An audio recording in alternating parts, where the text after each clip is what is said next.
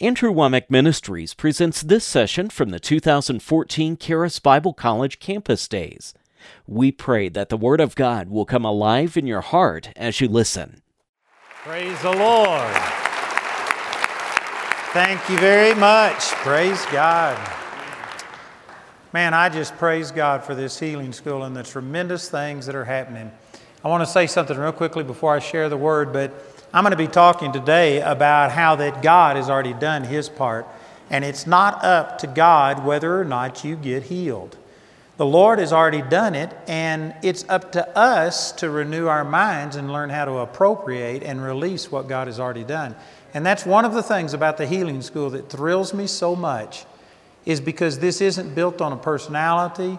I, by design, did not minister in this healing school for a solid year until he was already running because I didn't want people to come expecting me to be the one that produced the healing. And these people, they have grabbed the truth and they have taught. How many is it now? It's 400 and something prayer ministers that they have trained. And these prayer ministers are where all of the miracles are happening. It, and people say, can you, can you teach somebody all of these things? It's already done. God's already done his part all we've got to do is learn how to receive. And yes, you can teach a person how to receive their healing. It is not up to God whether you get healed. God has already healed every person that's ever going to get healed. It's already a done deal. Now, there's people that will receive healing, but that's because they are learning and renewing their mind and learning how to receive. And so, yes, as, as quickly as we can renew our minds, we can start seeing great miracles. And that has borne out a thousand times over in this healing school. So I tell you, I am very excited about what it, God is happening. I mean, what God is doing here. You know, a, a lot of people, the church in the past has been built around gifts and around personalities and certain anointings. And there's a place for that because we do need help and encouragement and stuff. But when that person fails, or when they die and are gone. You know, there's a void raised up. And what I believe is happening here at Charis Bible College, God is raising up disciples that just believe that Jesus has already done it and they know how to receive and they know how to share this with other people. And we are seeing it happen by the hundreds, thousands. And I just want to encourage you today that you can receive healing. Today can be your day. I don't care what you've got wrong with you, you can be totally completely healed today. It is not up to God, it is up to us. And I want to share some things with you that I think will help you to be able to receive. Let's turn over to Hebrews chapter 2 if you have your Bible with you. And Hebrews chapter 2, I think it was, uh, it might have been Lawson Perdue, but anyway, it was today. Somebody was quoting about how that Jesus was made a little lower than the angels. I think that's who it was. And that's quoted from over in the book of Psalms, but it's also quoted here, and I think Lawson made reference to it here in Hebrews chapter 2. I'm not going to read those verses, but let's drop down to verse 14. And in verse 14 it says, Forasmuch then as the children are partakers of flesh and blood, he, speaking of Jesus, also likewise took part of the same, that through death he might destroy him that had the power of death that is the devil, and deliver them who through fear of death were all their lifetime subject to bondage. There is a lot in that passage of Scripture. I want to use this just kind of to start and to say some things. But you know, most people don't doubt that God can heal. If they believe in God by the very virtue of the fact that He's God, that means He can do anything. You know, Carly said something up here earlier about she doesn't know how he does this, but I guess that's he's God. See, we just, if he's God, God can do anything. All things are possible. That's over on this side. All things are possible to him that believes. God can do anything. The problem with people in this room or anybody watching on our live stream, anybody who is seeking this out, the problem isn't that you doubt God can do something. That's not it. We have, uh, as this says right here, it's the devil who had the power of death, and we have to be delivered from the fear of bondage. That's what makes us subject to these things. So I just want to point out that God can do anything, but that is that's not good enough for you to know that. The Bible says in James chapter 2, verse 19, you believe that there's one God, you do well. The devils also believe and tremble. You know, if all you do is believe God can do something, you haven't done anything that the devil hasn't done. Matter of fact, I believe that the devil understands and believes in the power of God probably much more than most of us do. He knows God, he knows the power of God. And he is an absolute believer that God can do anything, but he's not cooperating and he's not receiving it. So the very first thing is most of us know that God can do it, but there's reasons why we don't receive it. And as it says right here in verse 15, it's uh, deliver them who through fear of death were all their lifetime subject to bondage. You may not call it this, but really the reason that we don't receive our healing is because of a fear that God isn't going to do it. Now, there's different fears. Some people have been taught that healing is not for us today, and so they don't even believe. And, uh, but see, they, they have a fear. They just don't believe that this kind of stuff happens. All fear is, is faith in the wrong thing. Some of you may not look at it that way. But you know, if you're fearful that the stock market is going to crash, what you're doing is believing that the stock market is going to crash. If you're fearful that you'll never be healed, you are believing that you'll never be healed. All fear is, is faith in the wrong thing or faith in a, in a wrong direction. And it says that we are through fear of death subject to bondage. And so we have a fear or a faith that, you know, we've been taught that God doesn't heal today. I'm not going to spec- I'm not going to specifically focus on that, but I'm telling you that if you have any reservations about God healing you, then that is one of the reasons that you haven't seen a healing manifest is because you have a fear of it not working. You've been taught to believe the wrong thing.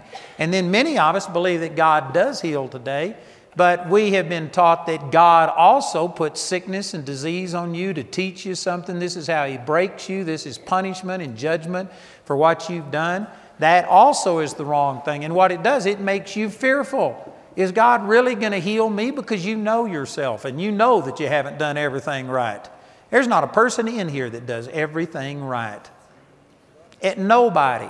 There's some of us that have renewed ourselves and we're walking with the Lord better than we ever have, but I guarantee you all of us have come short of the glory of God. And if you think that God is put, put this sickness on you because of some punishment to teach you something, or if you think that you're so bad that He won't answer your prayer, well, then that's a fear that He's not going to move and that's what keeps you in bondage.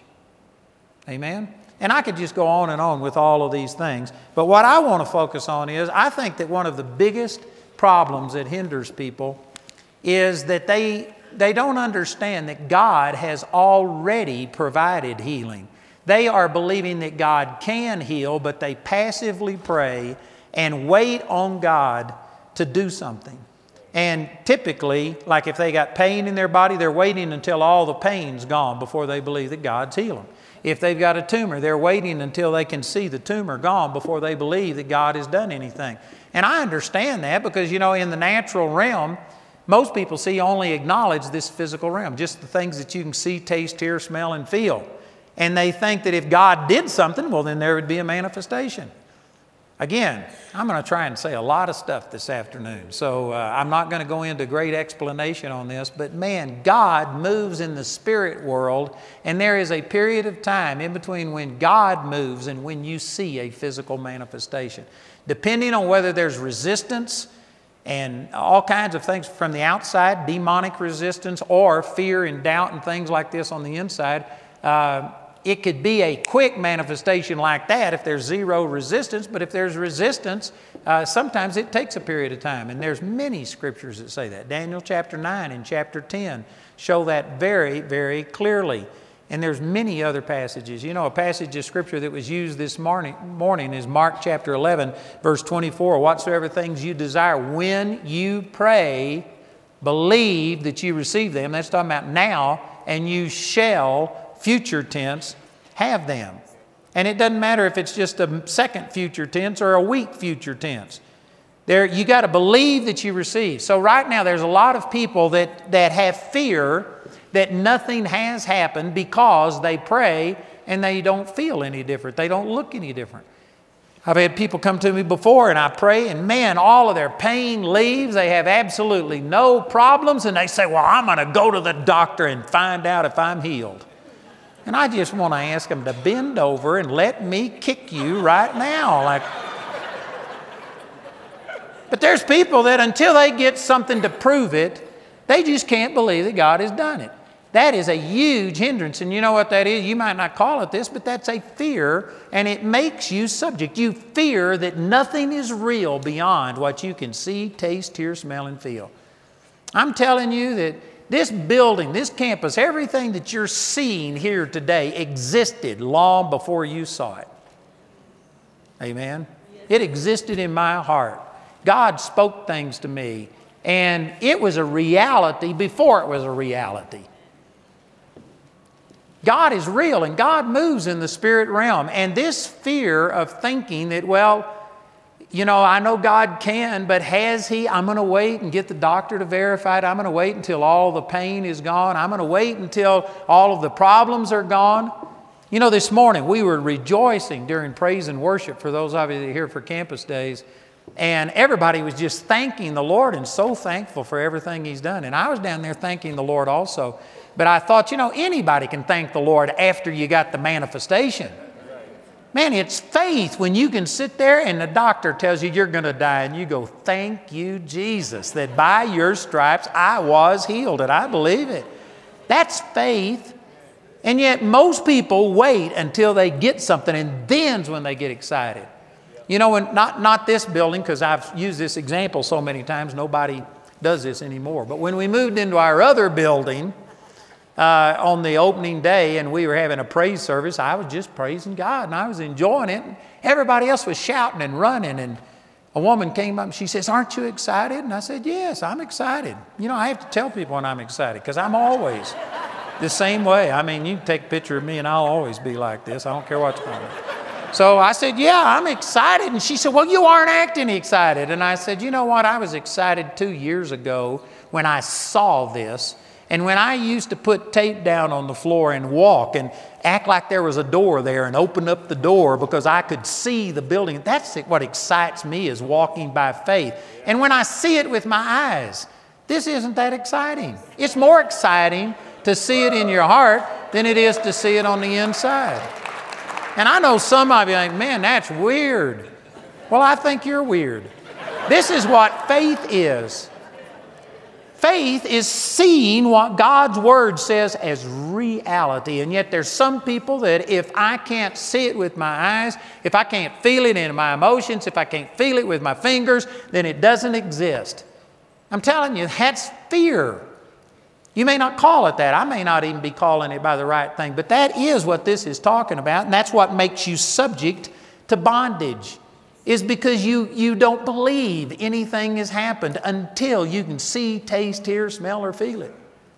And somebody's thinking, so yeah, you're just one of these guys that you just live in la la land and you go around and say things and believe things that you can't see, that you can't prove, and it doesn't matter if it ever comes to pass. No, it does matter. Eventually, if you really get to where you live this way, and if you're walking by faith, faith gives substance to things that are hoped for, and evidence, that means proof, tangibility to things that do not exist. I guarantee you, if you really, really, really believe with your heart, you will see manifestation.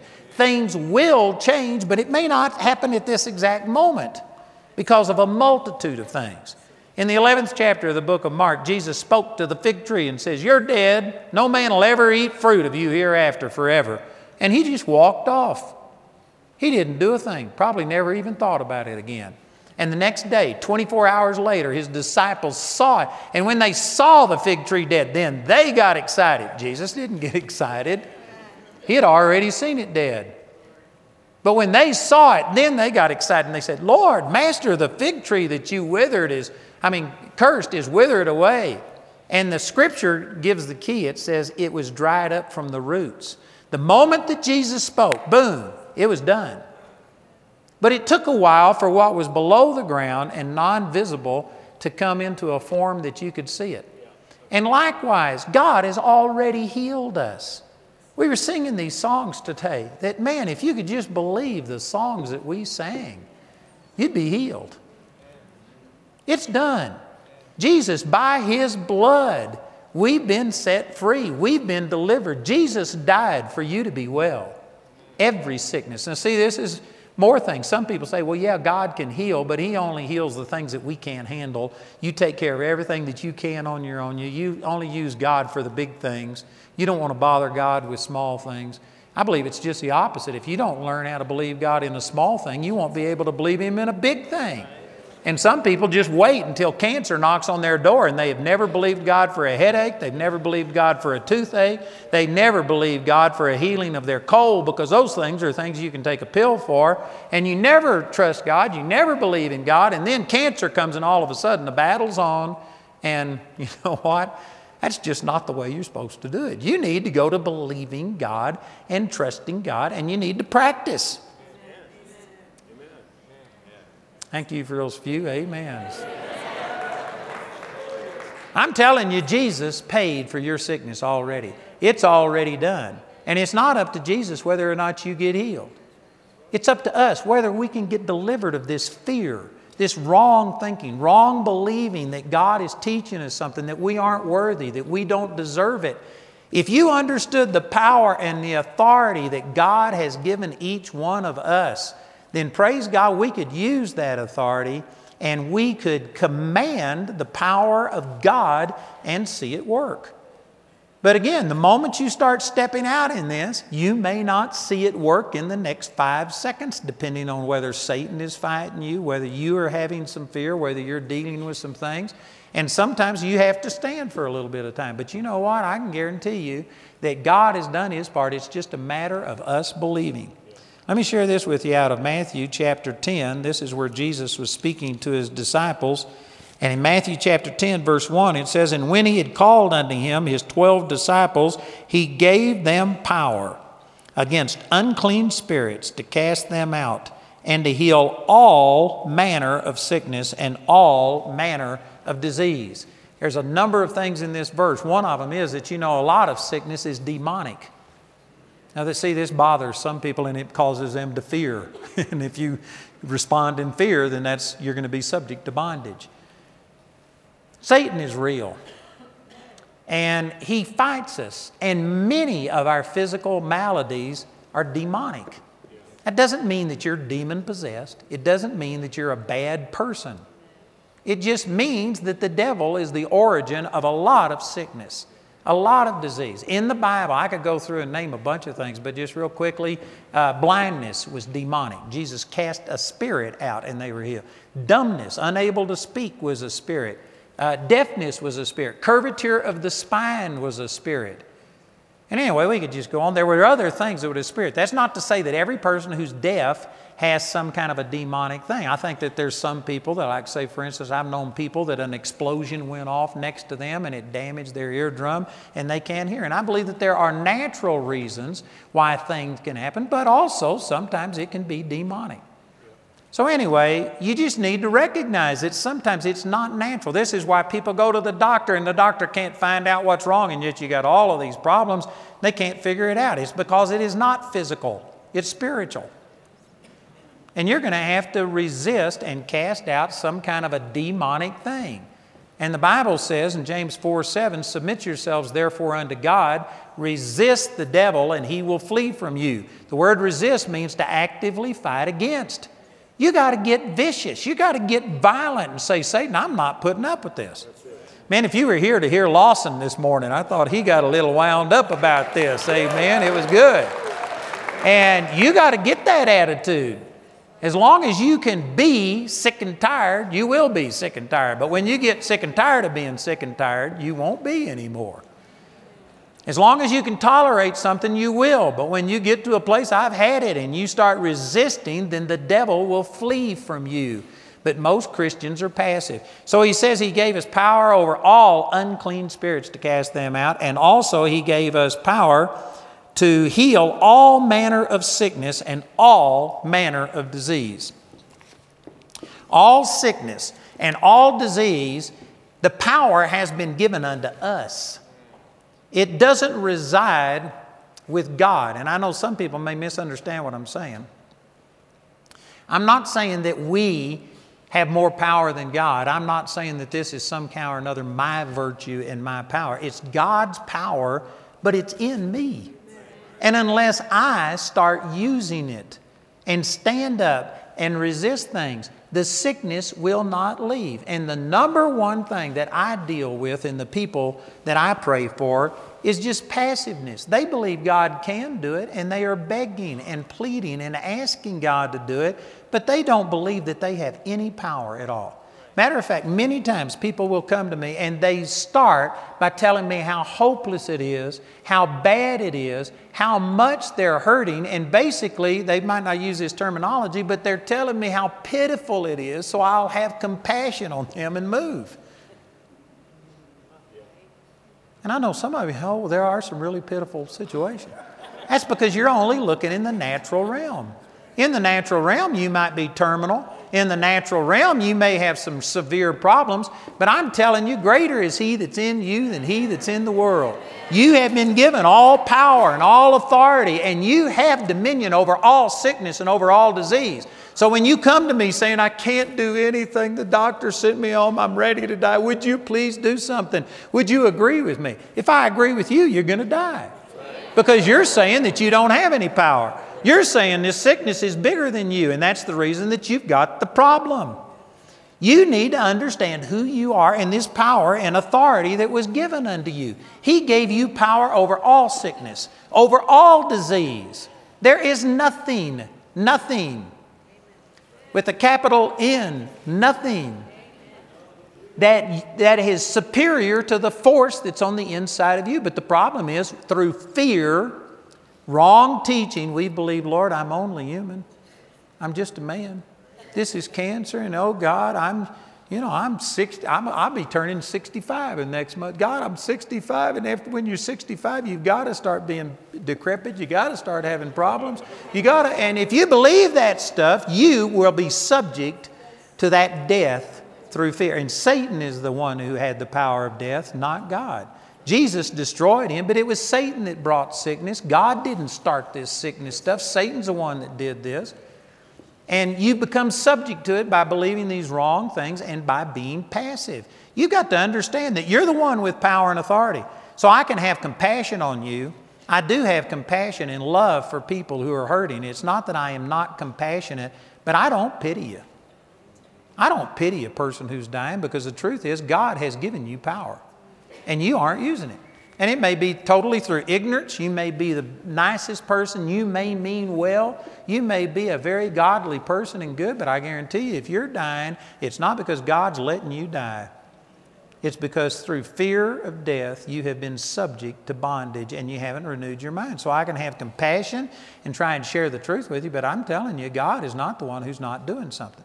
So, right after he lists the disciples' names right here, and I'm going to skip down to verse 5, and it says, these twelve Jesus sent forth and commanded them, saying, Go not into the way of the Gentiles, and into any city of the Samaritans enter ye not, but go rather to the lost sheep of the house of Israel. And as ye go, preach, saying, Here's what we're supposed to say. We're supposed to say, The kingdom of heaven is at hand.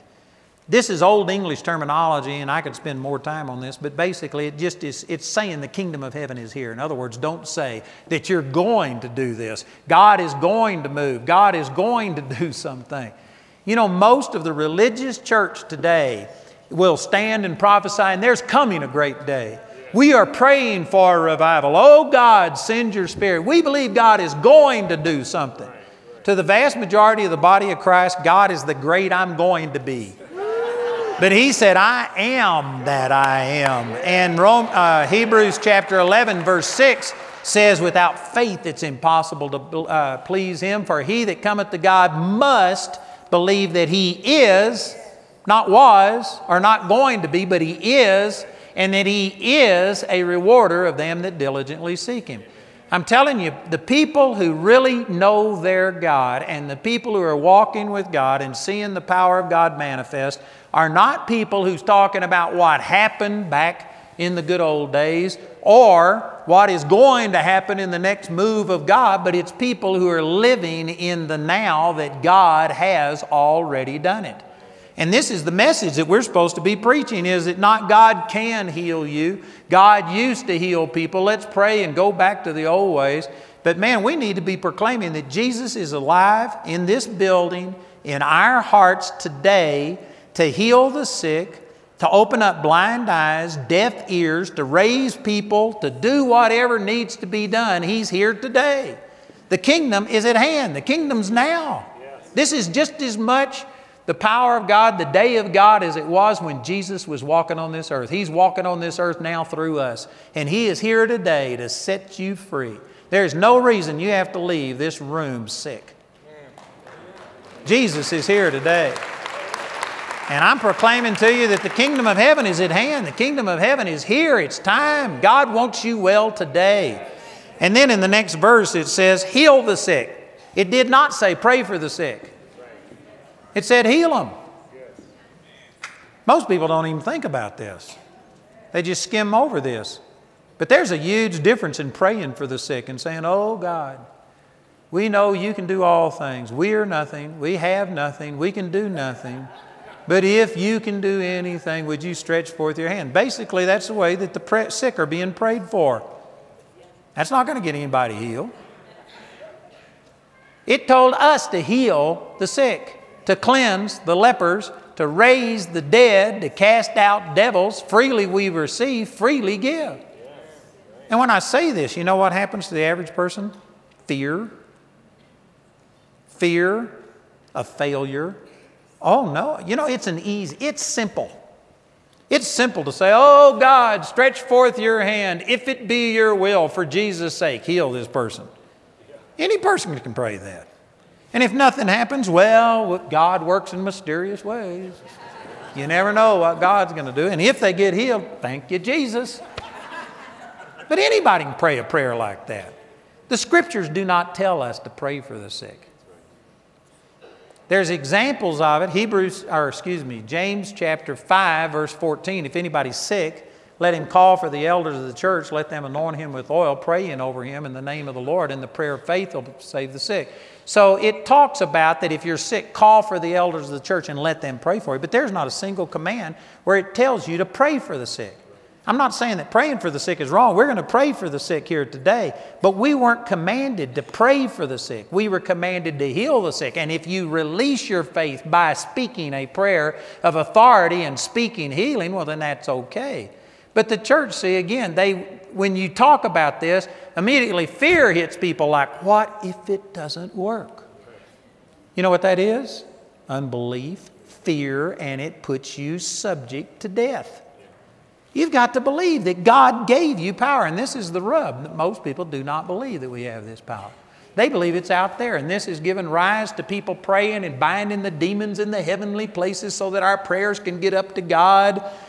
Praying that the Lord will send something, asking. You know, I've been in church services. Praise God for for uh, Daniel. Man, what a blessing he is. And one of the reasons our praise is so good is because we don't beg God to do what he's already done. We thank him for what he's done.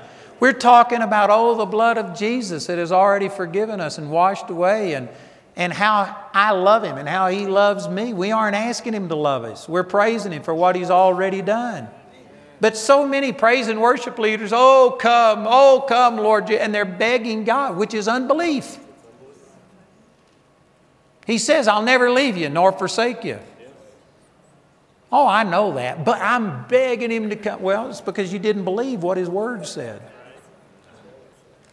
That usually goes over about like that. Most people, ah, well, that's not what I meant. Well, that's exactly what you said. Lord, go with us as we leave this place and keep your mighty hand on us. He says, I'll never leave you nor forsake you. Why would you ask him to go with you if he promised, I'll never leave you nor forsake you?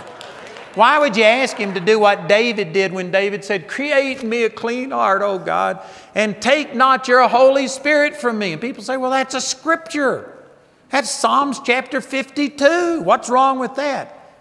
Jesus hadn't created a clean heart in David. He did come and go upon people. He didn't, he was living on the other side of the cross. We live on this side of the cross, and Jesus has already done his part, said he'd never leave us nor forsake us. And for you to beg God for a clean heart, you should get born again.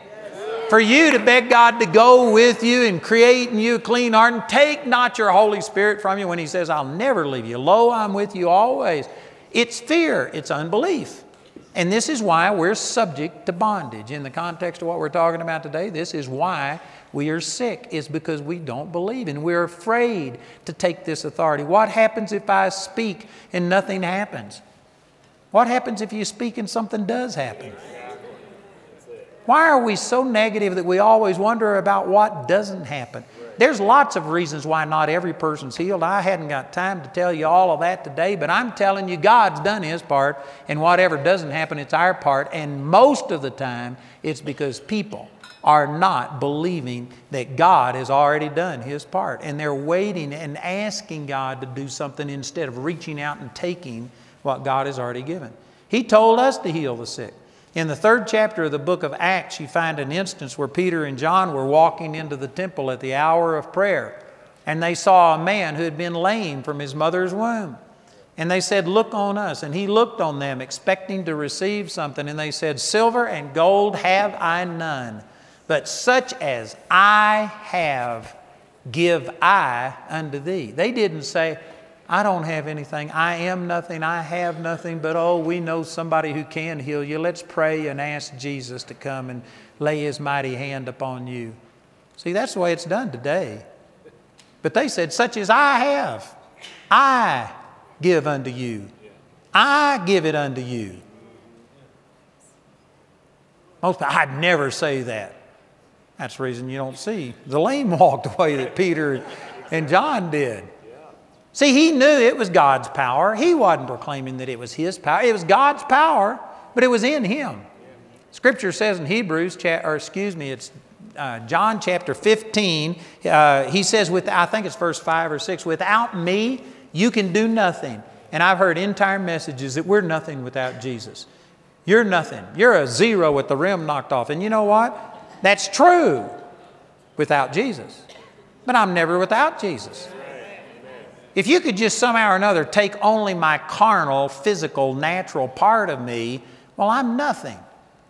But I'm not just physical. I've got a born again spirit. I have the power of God living on the inside of me. If you're born again, God Almighty lives on the inside of you, and the same power that raised Jesus Christ from the dead lives on the inside of you. And you are not just normal, you aren't just physical.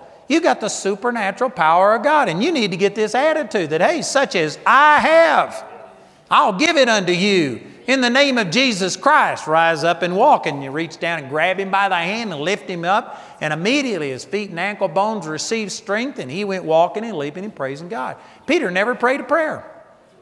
He never did say, Oh God, heal this person.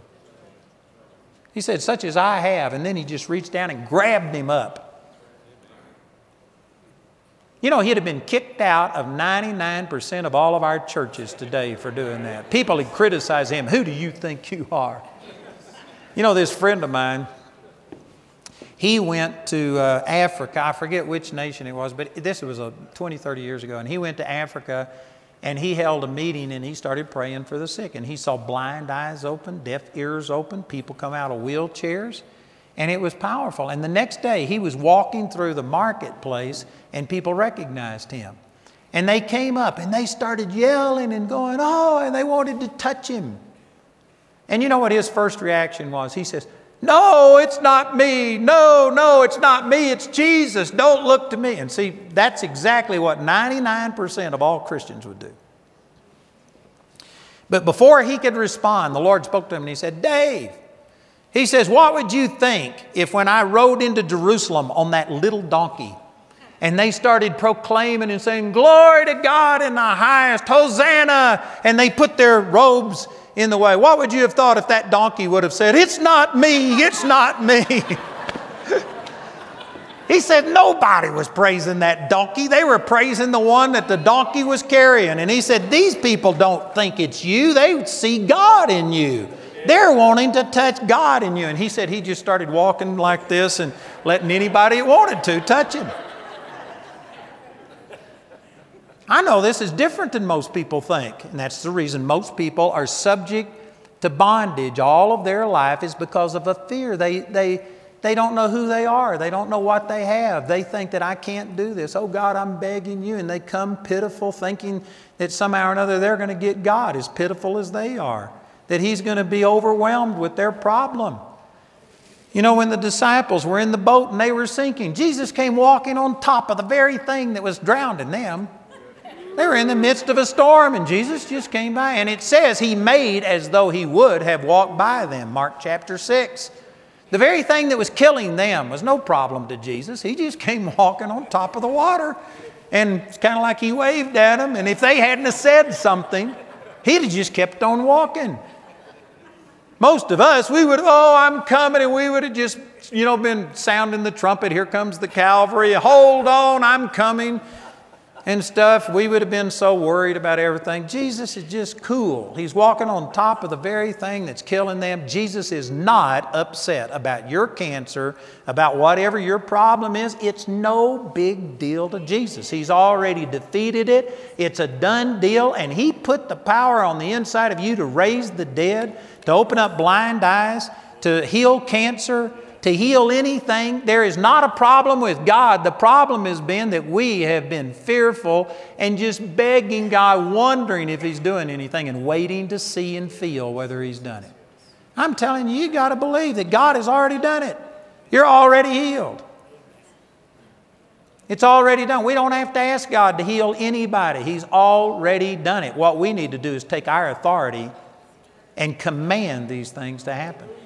Bible says in Proverbs chapter 18 verse 21, death and life are in the power of the tongue. And one of the ways you release this power that God has given us is with your mouth. And instead of telling people, "Oh, I'm dying. I've only got a month to live." The doctor says I've still got this. And instead of using your words to release death, you use your words to release life. And you say, I was healed by the stripes of Jesus. And there's a balance here because some people hear things like this and so they start going out and saying, I'm healed in the name of Jesus. But they're saying it, hoping that by saying it, they can make Jesus heal them. That's still fear and unbelief. If you think that you confessing it makes God do something, then you aren't in faith yet. But what you've got to do is believe what I've been talking about and believe that He's done His part. And then you say, By his stripes I was healed, not to get him to do something, but because you believe he really did it. And you start using your words to release this life. And, and there's just so many things that we could talk about. This is just really quick today, but I'm telling you that God has already done his part. He's already healed you. And it's a matter of you reaching out and taking it. You know, when I was a kid, I went to a vacation Bible school, and uh, they, this guy was talking, and he held up a $1 bill. You know, I did this one time and held up a $1 bill, and none of the kids would even come get it because a dollar nowadays is not worth walking up the aisle for. But when I was a kid, a dollar was a big deal. And this guy held a dollar bill up like this and said, I'll give this to the first kid that comes up here and takes it. And instantly there was 20 or 30 kids around him just saying, I want it, I want it. And normally, my parents and I, we would sit on the front row down here. We were like a skunk. We had our own pew at church. But they marched us in according to our classes, and they set me on the back row. There was about 600 people in this church. And I was sitting on the back row, and I thought of all times to be on the back row, this was the worst time. But this guy just ignored all of these kids and he kept his arm up in the air and he said, I'll give this dollar bill to the first kid that comes up here and takes it. And everybody's wondering, well, what's he talking about? All of these kids want it. And he just kept repeating it and kept repeating it. And finally, it hit my lightning fast mind what this guy was saying. And I got out of my seat. I ran down the aisle. I pushed my way through those other kids, and he had his hand up in the air, his arm up in the air like this. And I grabbed his arm and pulled myself up his side, and I grabbed that dollar bill. And as soon as I grabbed it, he says, Now that is the first kid that came up here and took it. He said, All of you wanted it, but I said I'd give it to the first one who took it. Did you know God has provided healing, but you have to take it? You have to believe that He gave you this power and authority. And some people say, Well, that was to the disciples 2,000 years ago. Well, the same things that He gave them, He didn't give it to them because they were apostles.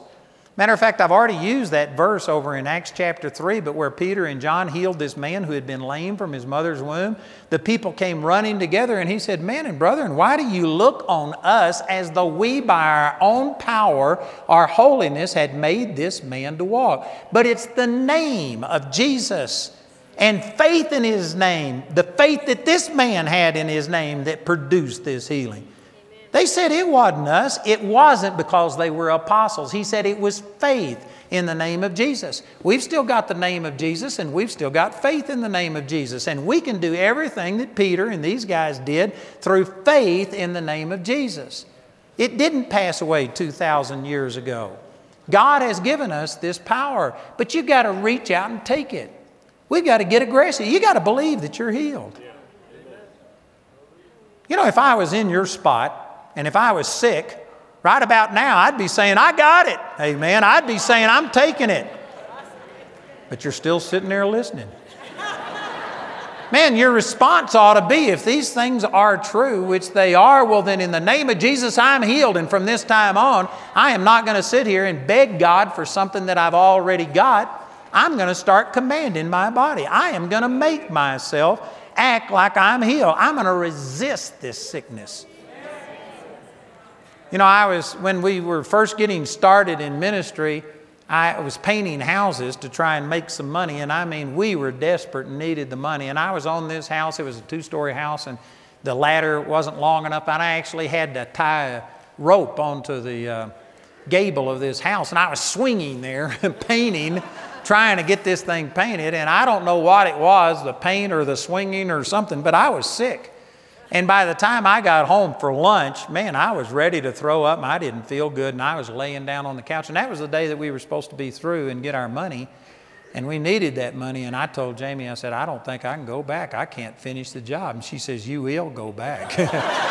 she says, You will finish this job. And I said, But I feel so bad. And I just let me lay down. She says, You aren't laying down. You're going to act like you're well and I didn't feel good. And so, anyway, she put my arm around her neck, and we went jumping and hopping and dancing through the. Actually, Jamie went jumping and hopping, and she was dragging me, and I was just.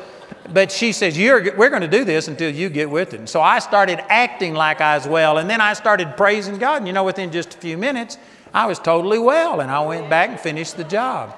I couldn't tell you how many times I have got up and acted and done something when I didn't feel like do it because your body is one of your greatest weapons. Satan can't do anything to you without your consent and cooperation. And when you quit cooperating with him and laying in bed and just staying there and not moving because, oh, I hurt. Man, if you hurt, do what hurts. Move. If you got something that hurts, punch it.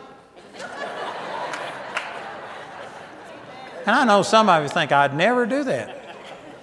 That's the reason you're subject to, to vanity. That's the reason that you're having these problems. I'm telling you, you need to resist the devil. You need to fight. You need to do something. You need to act like God, it's done. I believe you've done it. I believe it's a done deal. I'm not begging you, I'm believing you for what you have already done. And when you get that attitude, I'm telling you what, it just releases the power of God. It may take a brief period of time, but it will release the power of God. And you've got to maintain this attitude. And I'm telling you, it's not easy to maintain it in our world because even the religious people, I, would be persecuted severely if we had, like for instance, all of the churches in the Woodland Park area right here, if they were all sitting here, I guarantee there'd be a lot of people upset with me. You know, I talked to Oral Roberts not long before he died, just a few months before he died. And the thing that I asked him to pray with me about, I said, I'd like to see more manifestation of healing. And I asked him to lay hands on Jamie and me, and he says, I can't do it. I said, Why not? He says, Because you're a pastor. He says, If you're a pastor, you can't see great healings. And when he said that, uh, a lot of people wouldn't understand, but I knew exactly what he was talking about. And I said, I'm not a pastor. I have a traveling ministry. I do radio and television and I travel. And he said, Oh, well, then I can pray for you and it'll work for you. But you know what he was talking about? That when you are with a group of people and you're stationary, you're going to pray for somebody and you won't see a manifestation. Now, there's reasons for that, but again, it's not because God didn't heal, it's because of multiple things. But you won't see every person heal. And rather than deal with that, most people can't handle that, and the way they respond is to say, well, it's not God's will to heal every person, it's not God's will to heal every time. Uh, maybe God put this on you. God works in mysterious ways, and we come up with all kinds of religious doctrines. And people who have to deal with something like that just usually will not preach what I'm preaching because you are going to have some things that you'll see with your eyes or feel in your body that don't seem to go along with it. And most people will let the Word of God be second place to what they feel and what they see. But the Bible says in Romans 3 4, let God be true and every man a liar. You have to get to a place where you believe it. And he was saying that, see, if you're an evangelist, you can come in and love them and leave them, drop the bomb, see some people healed, and then you leave town and you don't have to deal with what didn't work. And so, yeah, if you're an evangelist, you can do it, but if you're a pastor, you can't. That's a terrible indication. I'm telling you, I don't understand everything. I honestly don't. I'm not trying to present it as I've got everything all worked out. But I'm telling you, I've seen a lot of miraculous things, and I have stood in the face of things. I have seen people that I prayed for die, and I've had to deal with it. But you know what? I, I've literally come to a place that if I pray for a person and they die, I'll step over them and say, Next. Amen. Some of you think, well, I'd never do that. That's the reason you don't see much happen.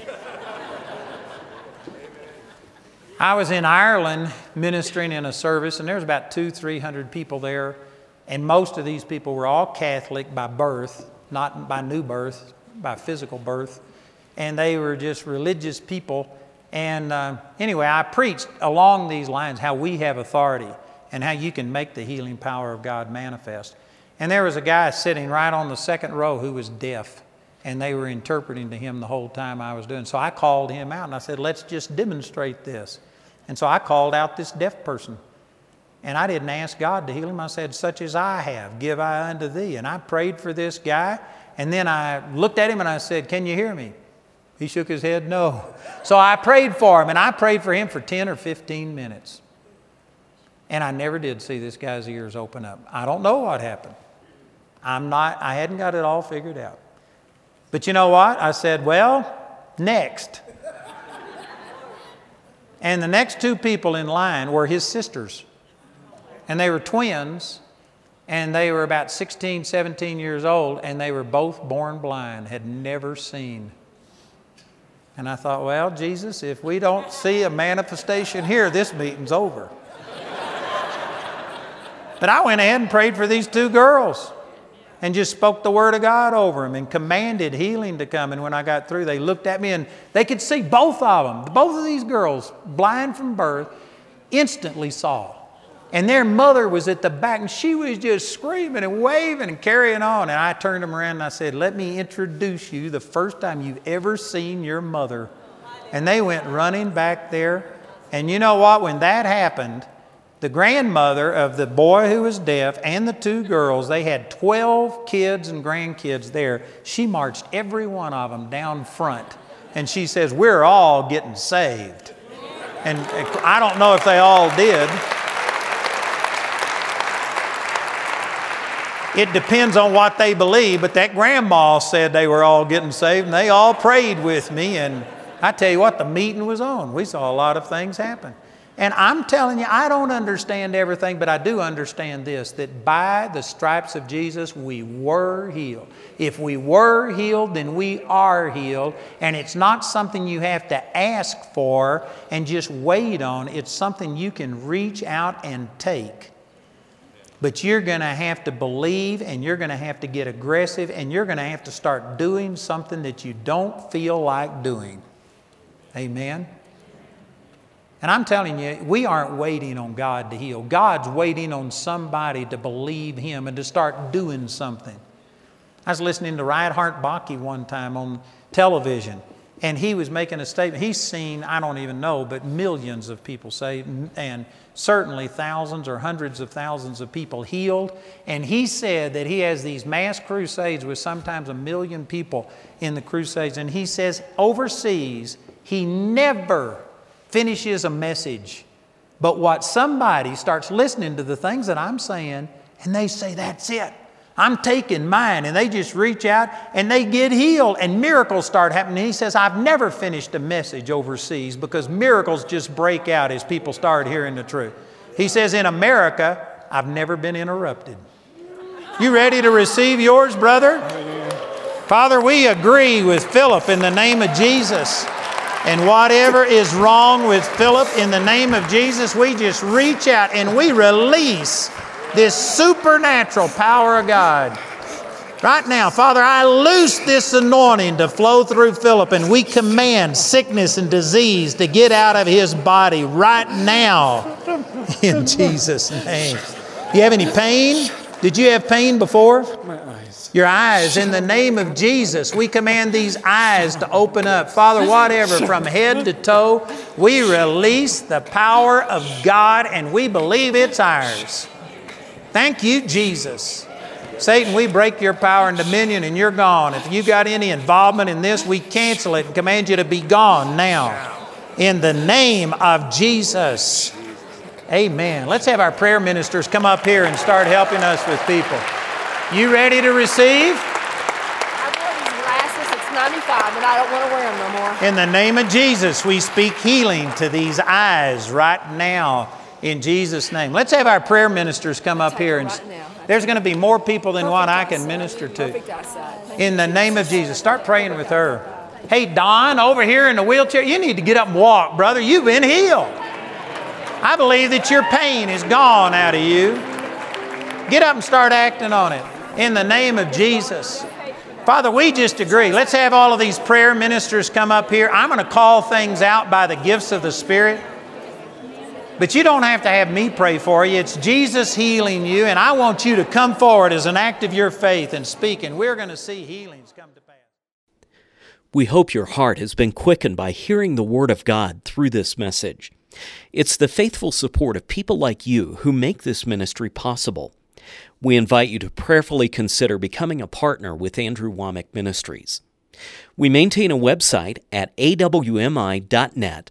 Our helpline number is 719 635 1111, or you can write us at P.O. Box 3333, Colorado Springs, Colorado 80934. Until next time, we pray that you'll reach out by faith and receive everything that's yours through God's grace.